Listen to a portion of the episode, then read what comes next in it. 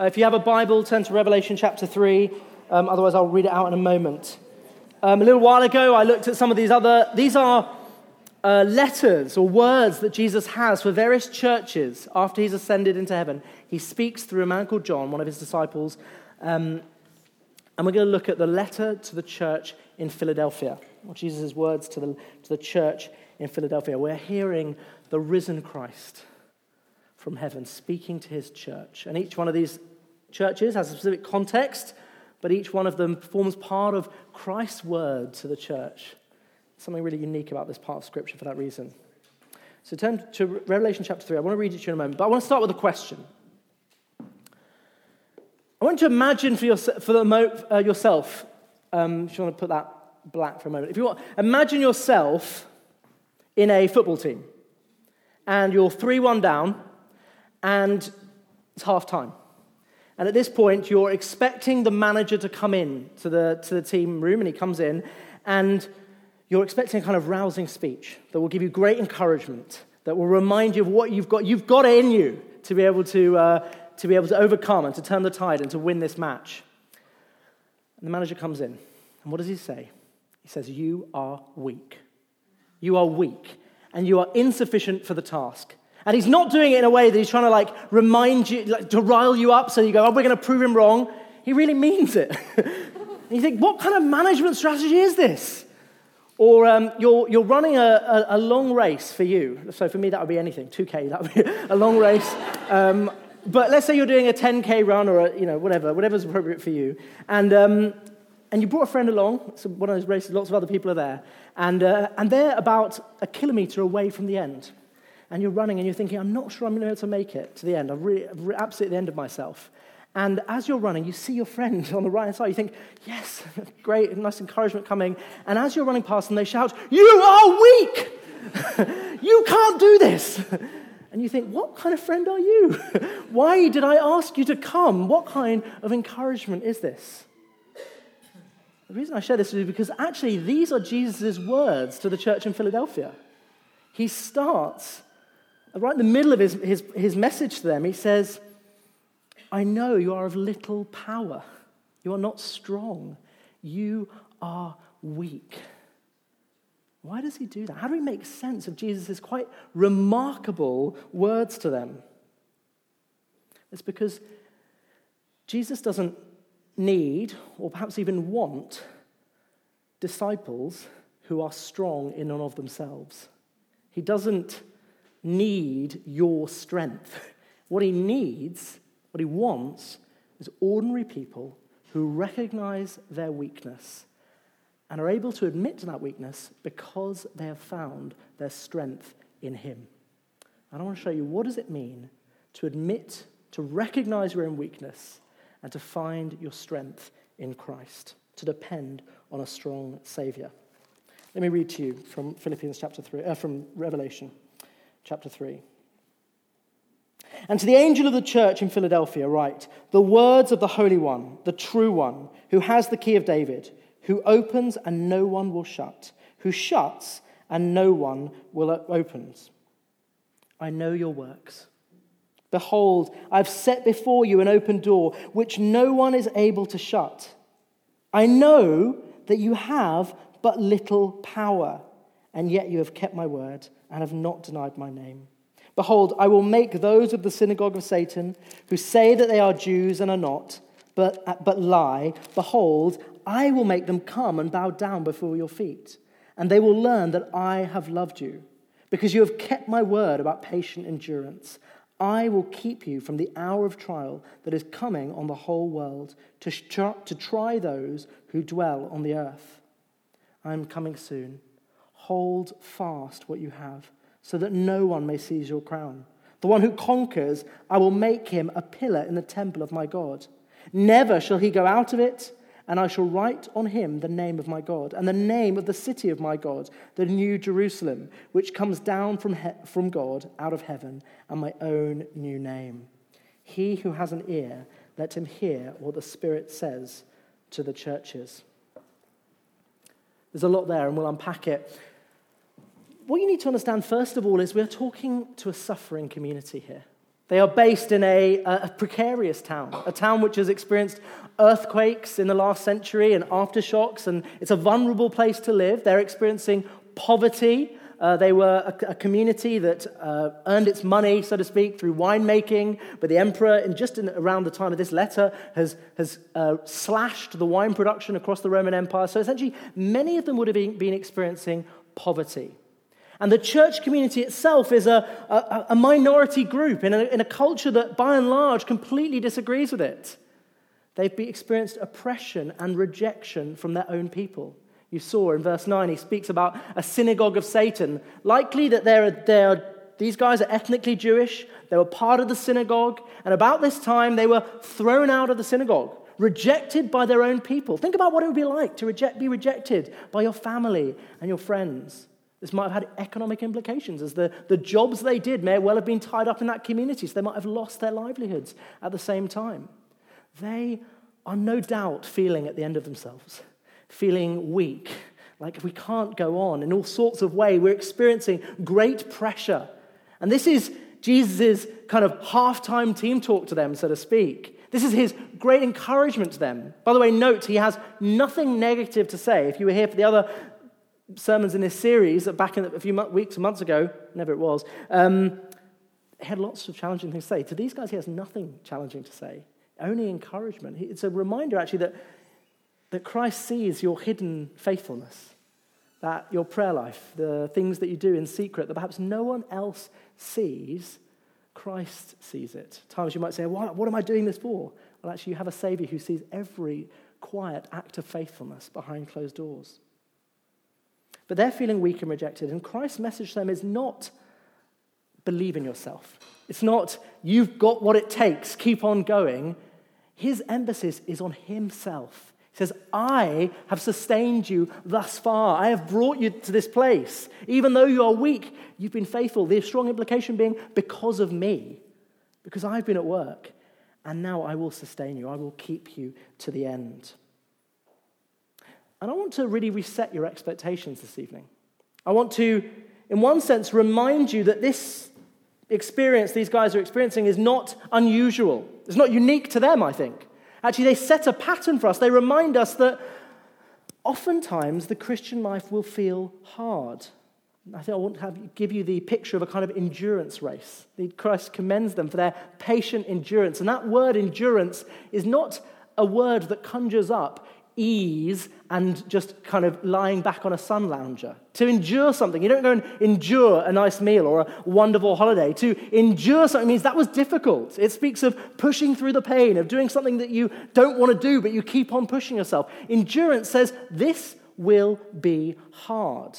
That's the first thing these, these, that I want to help you to see this evening. But more than that, and this is the real kicker, it's not just that they are running a great endurance race, it's that they are weak and insufficient for the task. Or more precisely, you are weak and insufficient for the task. And I want to show you what it means to locate your strength in Christ.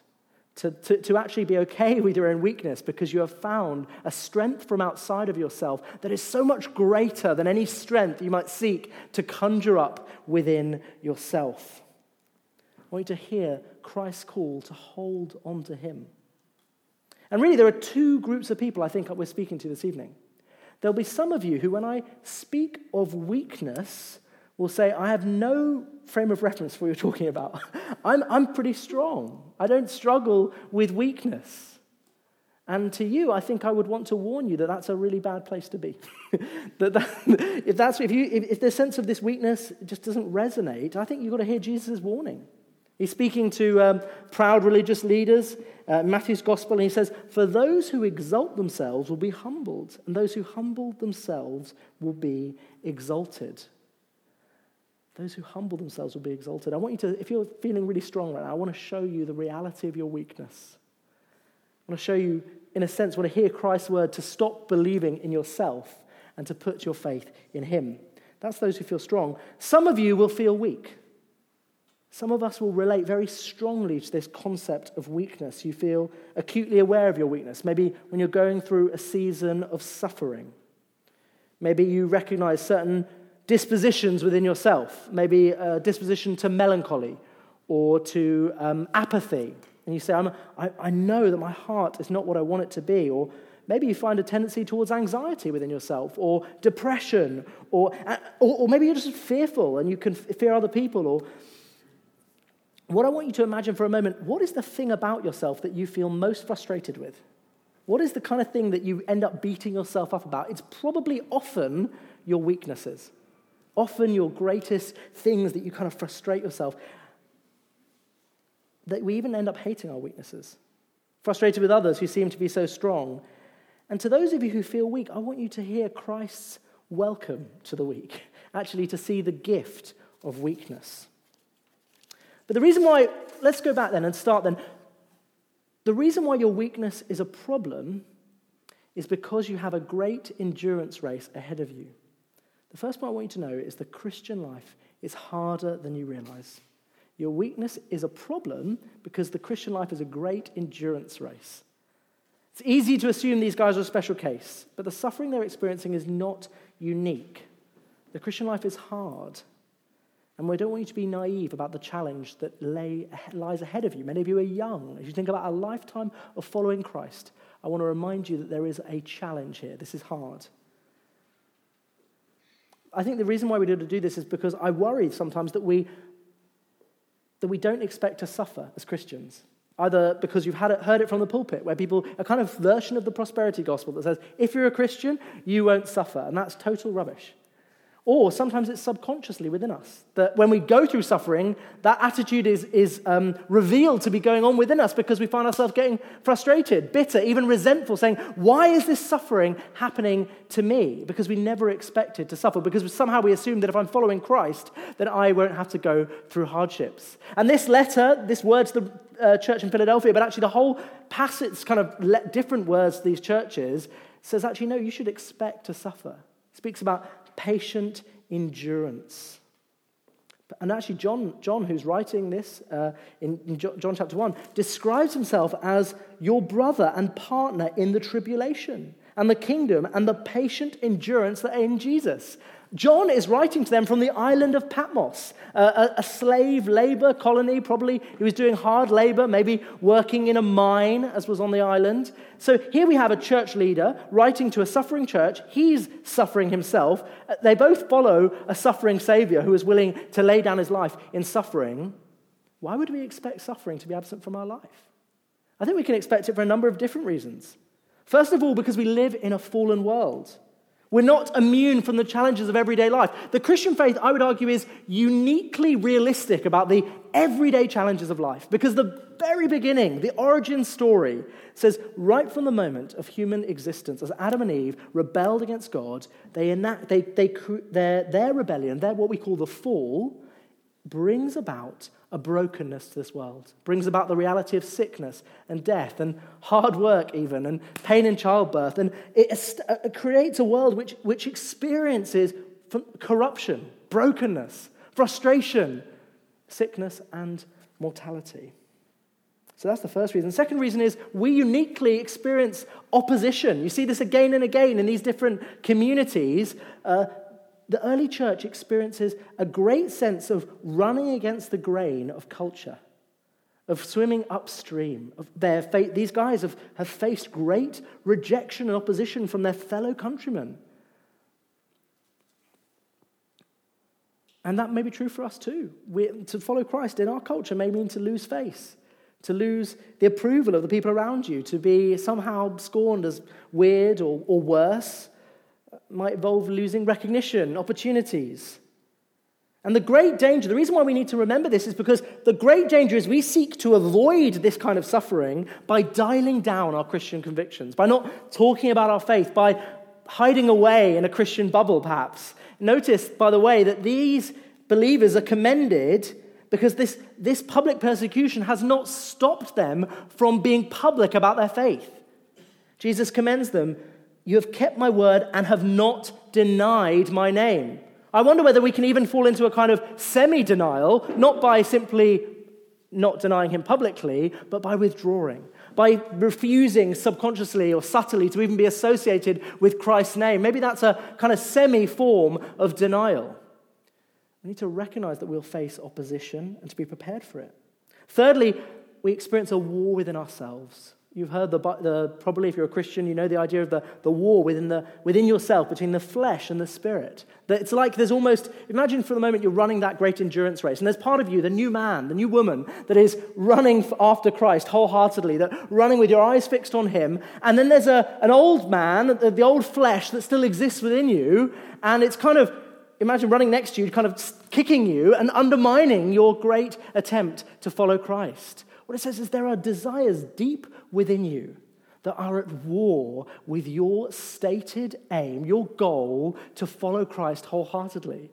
To follow Christ will mean putting to death, saying no, starving those desires, so to speak, and refusing some of the things that feel so instinctively right. Feel so, there's such a desire within you to do that thing. And yet, to follow Christ will mean saying no to those desires. What it says is self sabotage is actually, I would argue, the greatest enemy of the Christian life. Your problem is not with the people around you. So, if you're married, you might say, Oh, you know, my, my spouse is, was not like this or whatever. The problem is not with the people around you, the problem is with yourself. D.L. Moody, a great Christian evangelist, said, The man I have the greatest problem with is D.L. Moody.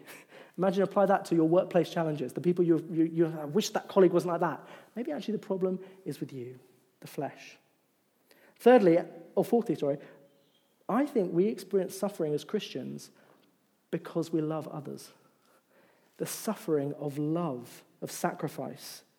We will suffer if we love others, if we take seriously Christ's call to lay down our lives, to spend ourselves on behalf of our brothers and sisters and to embody the great enemy love of Christ, to sacrifice ourselves and love the people who don't love us, to care for our neighbors, to seek to love others, well, at times we'll then experience rejection. People won't always receive our love in the way we, we want them to. Maybe they'll kind of say, You're an idiot, or whatever. The people won't necessarily receive that love as we want them to. Much of New Testament suffering is not everyday suffering, of just you know, sickness or, or whatever. Actually, think about Paul. He suffers because he lays down his life, because he takes the gospel to various different geographies and gets chased out of town. I want you to see the scale of the task ahead of us. And should measure, fill us with a measure of humility to see that actually some have gone before us and then veered off the path simply because it was too difficult. It doesn't mean, by the way, that it's not completely worth it. That, Christ, that we haven't found a love that is greater than life, that means all, every sacrifice is worth making, but it does mean we understand that we have an endurance race ahead of us. But here's the real kicker you are running this race, and you are weak and insufficient for the task. We're fundamentally incapable of the task we've been given. Christ knows our weakness, and I want you to see, ironically, that that weakness is a gift. Hear the reality of Christ's words to this church and to us as the people of God. You have little power, and that's okay. The human condition, I would argue, is inherently weak. But we live in our culture with a kind of denial of the reality of that condition, of our mortality. That's the obvious one. In our culture, we, we put death out of our minds. We try and pretend that it's that it's not there. It's like uh, if you've read Harry Potter, the way none of them want to talk about Lord Voldemort. If you say his name, everyone kind of, uh, uh, maybe some of you haven't read it, but if you have read it, you'll notice there's this great, great villain in the book who no one can talk about because they're afraid of him. And death is a little bit like that in our culture. We can't talk about death because it makes us afraid. Actually, the Bible is much more realistic about the reality of our mortality. This is how uh, Moses puts it in one of the Psalms. He says, You return man to dust and say, Return, O children of man. You sweep them away as with, a, as with a flood. They are like a dream, like grass that is renewed in the morning. In the morning it flourishes and is renewed, and in the evening it fades and withers. The years of our life are 70, or even by reason of strength, 80. You might make 70 or 80 years, and yet their span is but toil and trouble. They are soon gone, and we fly away. That's we experience our weakness in our mortality. We experience our weakness just in the flesh, in the fact that we cannot um, manage ourselves in the way we want to. Think about how Jesus speaks to his disciples. Remember the Garden of Gethsemane. He's there, and it's the night before his crucifixion. He's in agony of the, of the fate that awaits him. And he says to his disciples, Stay awake. Look after me, brothers. You're my closest brothers, stay with me. But what do they do? They fall asleep. And he says, the, the, the spirit is willing, but the flesh is weak. It's almost comic that he's writhing in agony in the garden, facing this great terror, and his brothers can't even stay awake. It would be comic, except we see ourselves in the story. That we are so tragically um, unmoved by suffering around us. We have a crushing insensitivity to the needs around us. It's such a deep tendency towards self preservation. Or even the way we are our, we feel so resistant to change. As soon as you try to change yourself, you realize that, that, that you're unable to overcome the things that frustrate you the most.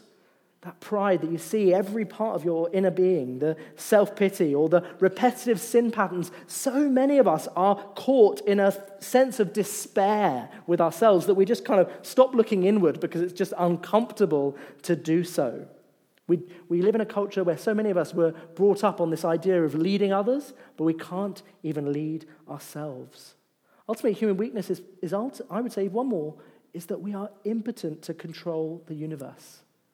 When you go through suffering, and I predict you will all go through this at some point in your life, you will find yourself going through a season where you watch someone you love suffering, and you will be frustrated or, or, or not, depending on how, you, how wise you are, I think, um, at your absolute impotence to control reality.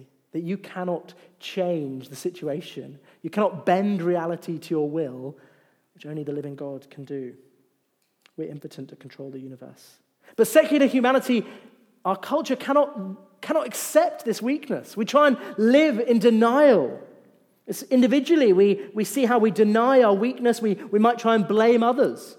We might try and say there's all sorts of reasons why I struggle, maybe parenting, or uh, you know, if, I, if you're struggling in your job, oh, that had a bad manager who didn't bring the best out of me. We're all so quick to blame our circumstances, and there may be some truth in that, but it's because we cannot face the idea that we ourselves might be weak.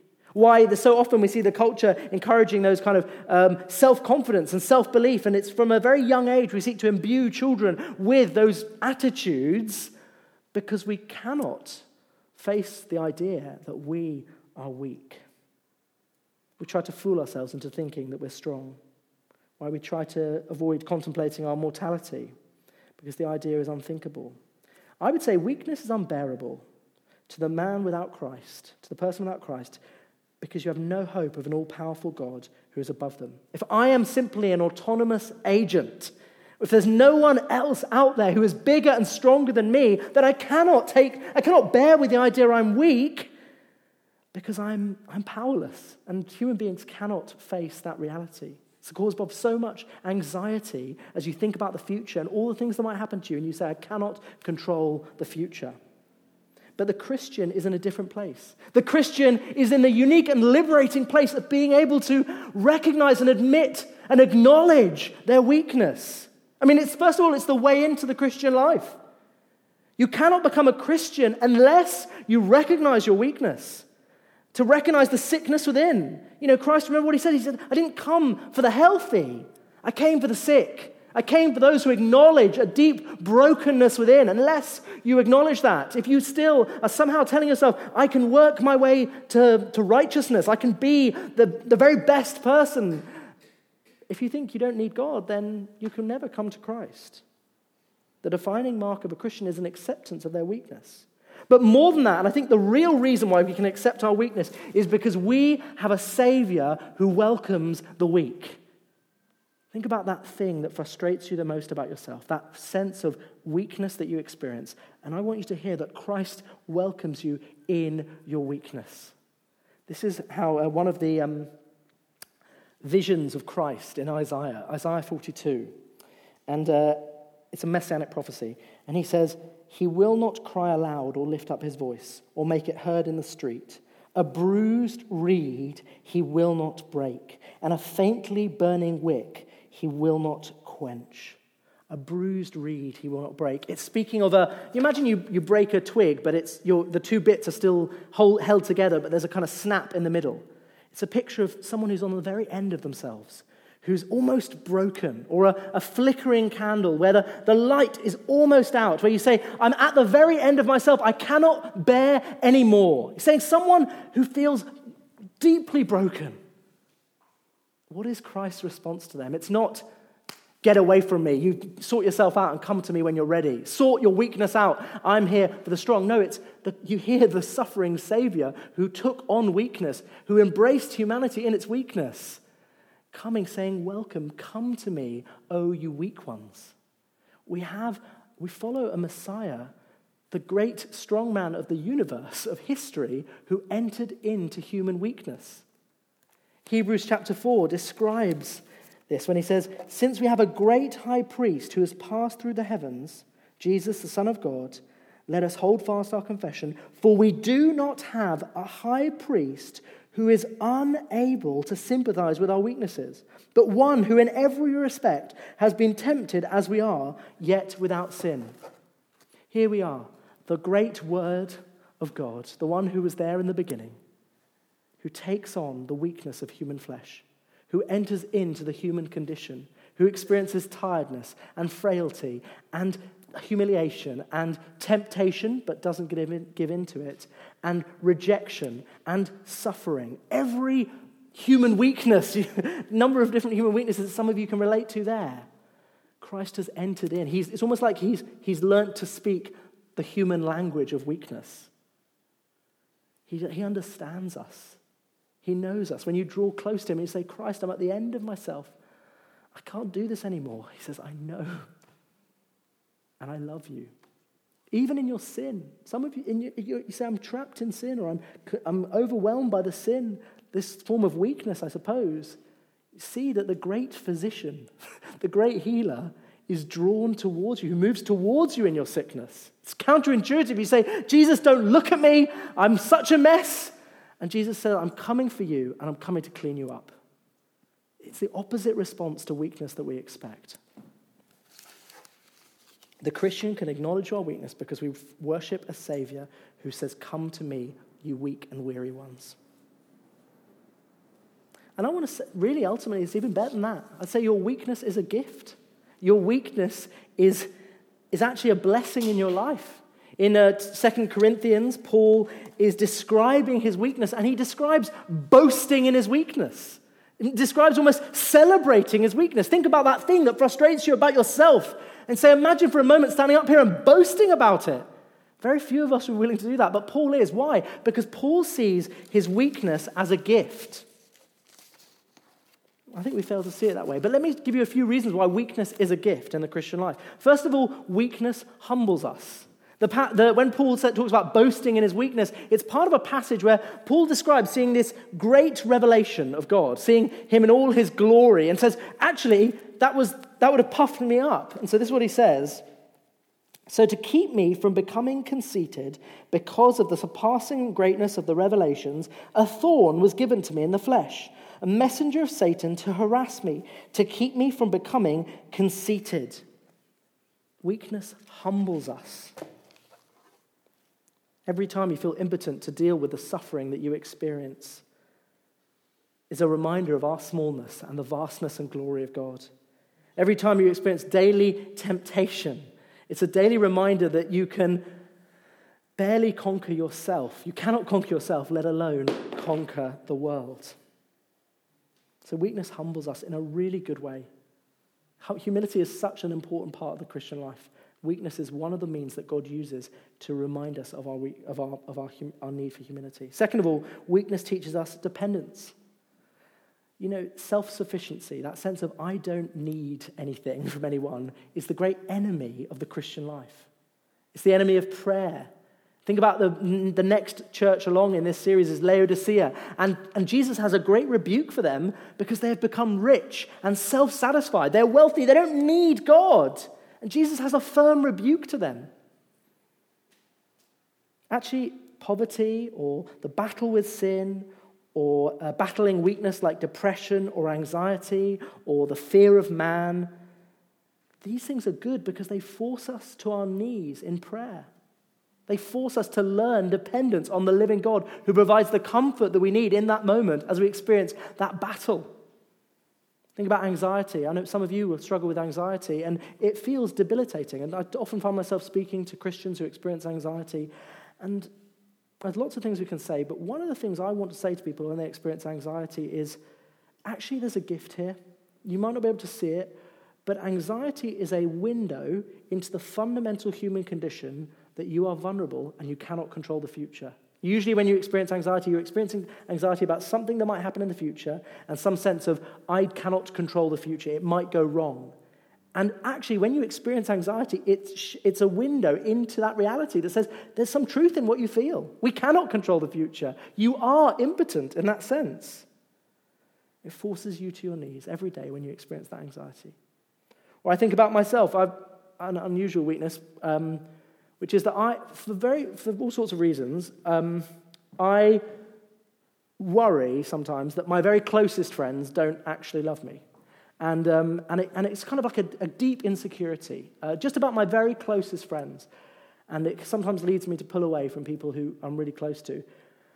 And what's really good, and I think in my own life, when I reflected on this, thinking, what is the gift of this weakness? Well, one gift I get from this weakness is it forces me back to the cross. It forces me back to the great unconditional acceptance of my Father. That as I kind of, almost there's a kind of uncertainty about the love of human beings in my heart. And, I, and I, I'll be clear, it's not actually true, it's kind of a, a misperception of reality.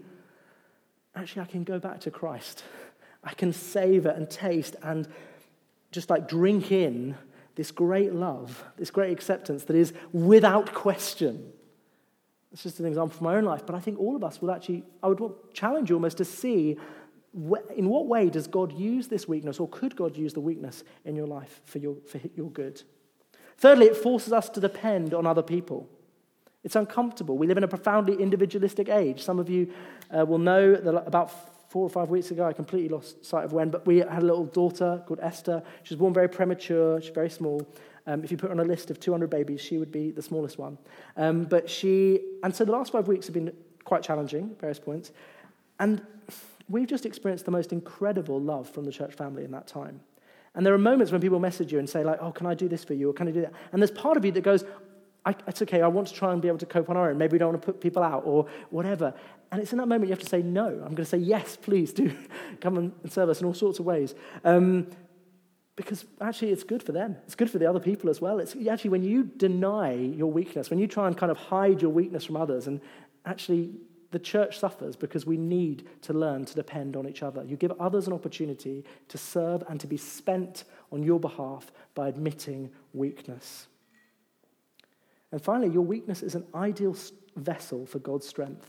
In 2 Corinthians, uh, Paul says, the great response from God as he's wrestling and saying, God, remove this thorn from me. What's God's response to him? My power is made perfect in weakness. God is more glorified by using broken and weak vessels than using those who would somehow think that they could do it without God's help. The perfect way for God to demonstrate his power is to work in the lives of broken, weak, tempted, tired people. That is God's speciality. So let's not deny our weakness. Let's actually give thanks for the thorns in the flesh, for our meager abilities, for our human frailties, for our specific temptations, for the various situations in life that highlight our weakness to us. It's only then that we are humbled and learn to depend on God. But it's not simply that God wants us to languish in our weakness, to kind of navel gaze. This should all push us to the source of our strength, to our great hope that you will endure because Christ is strong. We need not despair because we worship the great, strong man of history that is Jesus Christ. I can't spend all this time showing you your weakness without showing you why that weakness is good news, because you will learn to depend on the great, strong man of history. He gives us a few different ways that we can see his strength at work in this passage. The first is Christ wants them to know, to see, to, he wants us to see that he is in charge of it all. In the moment of suffering, it's so easy to lose sight of Christ, to say, Where is Christ? And yet, Christ wants them to see that He is everywhere in this picture. Just here, listen out as I read it to you for the pronoun I. He says, I know your works. I have set before you an open door. I know that you have but little power. I will make those of the synagogue of Satan bound down before you. I will keep you from the hour of trial that is coming on the earth. I am coming soon. I will make him a pillar in the temple of my God. I, I, I. Christ is actively at work in the midst of the darkest, difficult season of these people's lives. He wants them to know, I am right in the middle of it. I'm in charge. The beginning of this uh, story, he starts describing himself as the Holy One, the, Holy One of Israel. He's saying, I'm divine, reminding them of his divinity, who has the key of David, who opens and no one will shut, who shuts and no one opens. And it's, a, it's an allusion back to Isaiah 22 about this guy called Eliakim, who's a, a, a doorkeeper in the house, but it's uh, the temple, but it's really actually the highest position, one who is seated on a throne.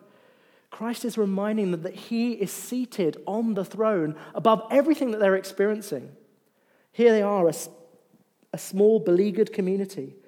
And here the synagogue looms large before them, that community that's thrown them out. And behind them, the great might of Rome looms behind the synagogue. And these Christians are vulnerable, and yet above it all, Christ looms largest seated on the throne, in charge over everything, sovereignly directing the events of history.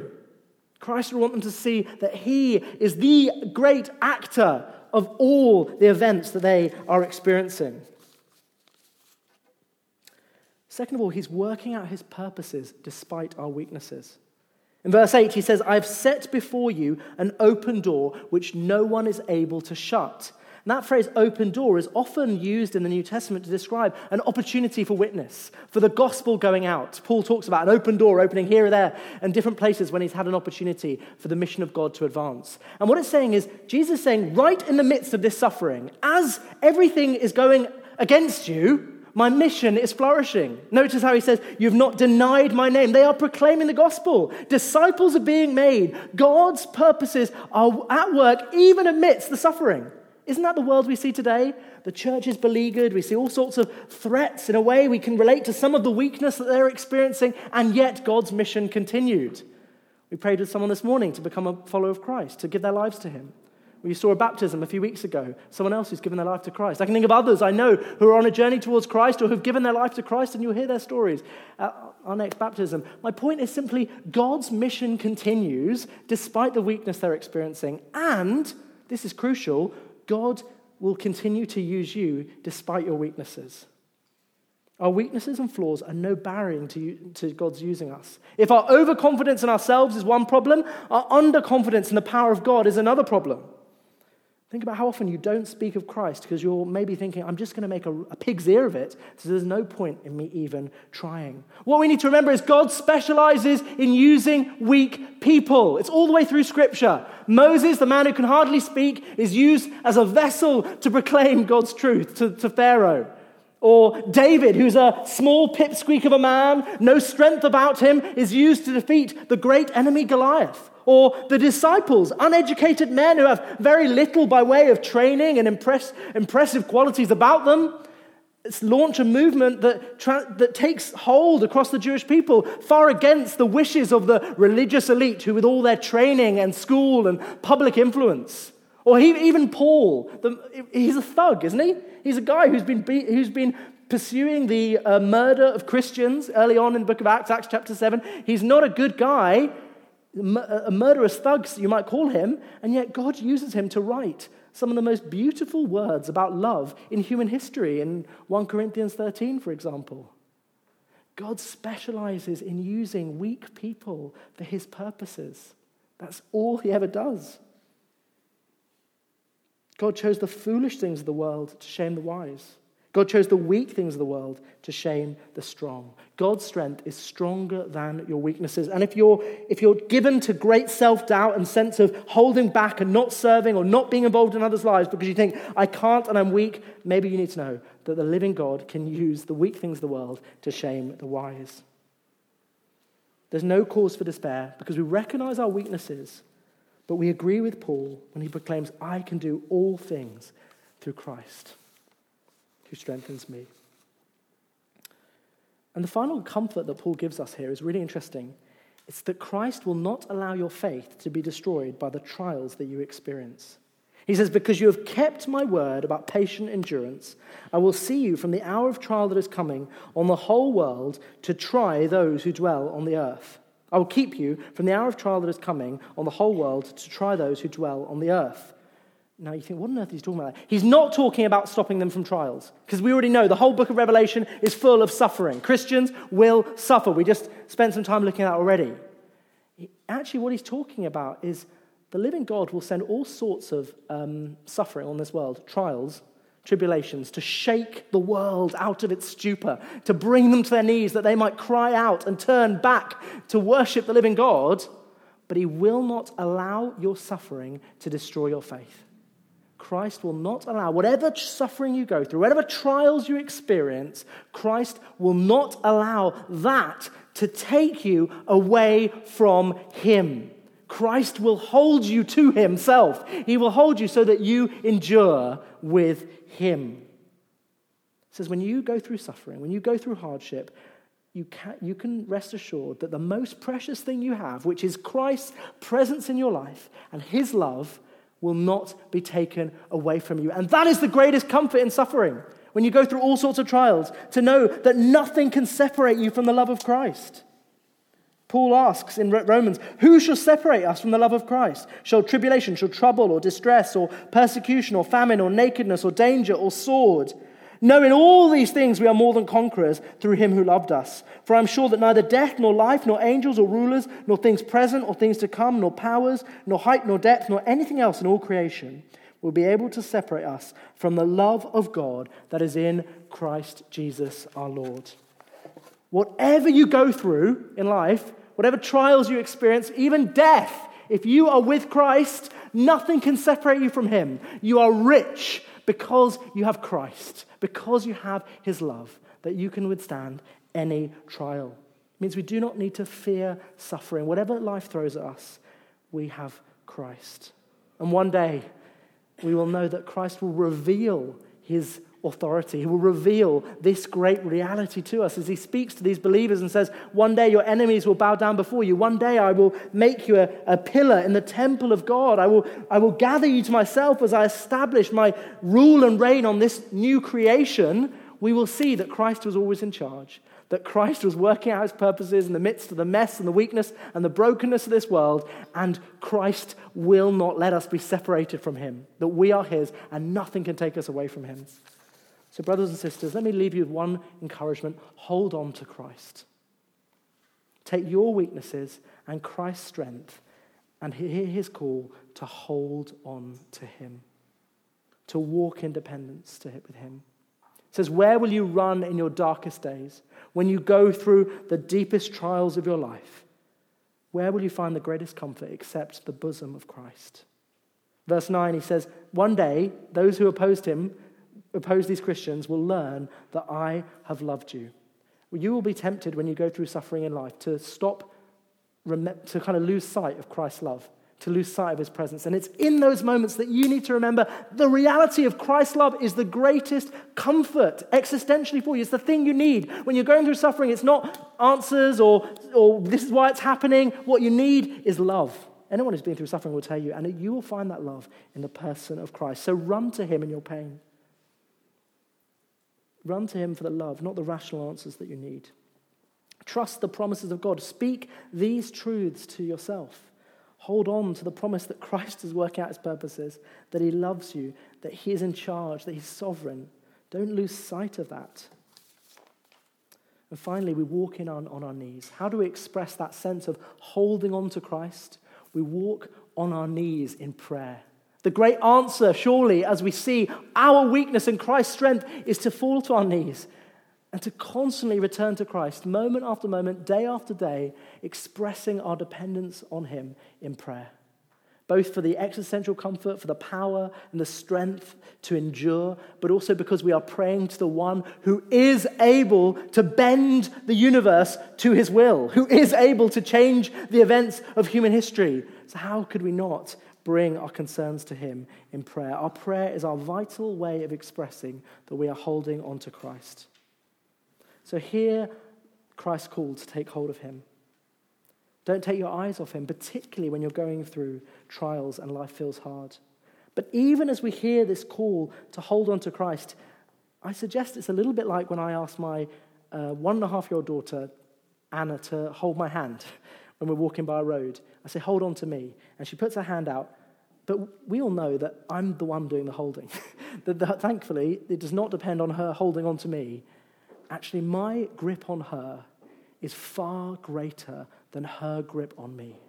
And I think the same with the living God. When, we, when He calls us to hold on to Him, we hold on to Him with the deepest conviction that He is holding on to us, that He will enable us to endure patiently as He's calling us to, that He will strengthen us, He will provide the Spirit that we need, He will provide the truth, the encouragement, the community, and everything we need to endure.